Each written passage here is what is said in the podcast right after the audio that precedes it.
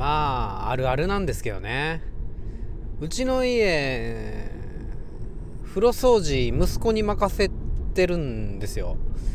で息子ちゃんが風呂掃除してくれてるからんでよしじゃあ入るかっつってね裸になってパーンって入って風呂のカバーパカーって開けたらねお湯入ってない あるあるでしょ。入ってないねっつって。ねまあ裸になったんでそのままピッて押してお湯ためるその間何してるかって。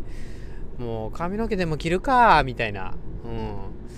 頭がねマリモみたいになってたんですよ。もう俺丸坊主なんでそのままヒワーって伸びてったらもうほんほんほんマリマリモみたいな。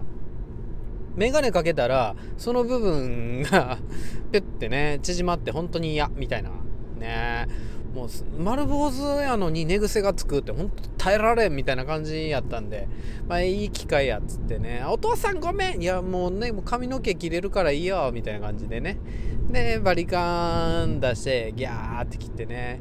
うえーとかで真ん中だけ残してモヒカンとかつってね息子キャッハハハみたいなねね仕上げお願いしますとか言いながらねやってたんですよね。そのぐらいねもう風呂のお湯ためるの忘れてたっていうようなタイミングで手軽に髪の毛カットできるのがもううちの私の髪型の良さ。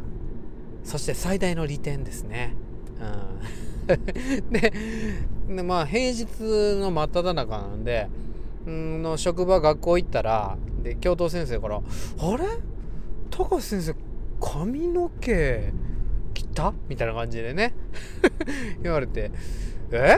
みたいな「ええ。みたいなね。うん、いやまあなんか私の感覚で言うとなんか休みの日に髪の毛カットしに行くかなって思ったからとかっつってね。いやそうなんですよね。あの平日でもスパッとね行けるような感じなんでって。えもしかしてお家で髪の毛切られてるの？とかって。ああそうっすよそうっすよ。もうバリカンでギャーギャーっつって。もう自分で自前です。ってことね。言ってね。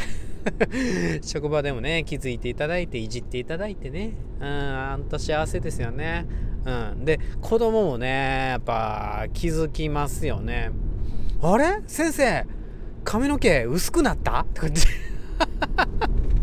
6年生の子がねでかい声でね国語の授業中に「髪の毛薄くなった?」とかって言って、うん「言い方」って「言い方」ってね言ったらね「先生髪の毛薄くなりました」とかって「言い方ってそういう言い方ちゃうねん」みたいな。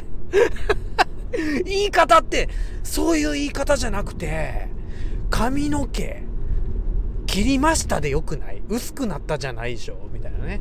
うん。でね、あの、5年生のね、国語の授業入った時はね、5年生の子がね、うん。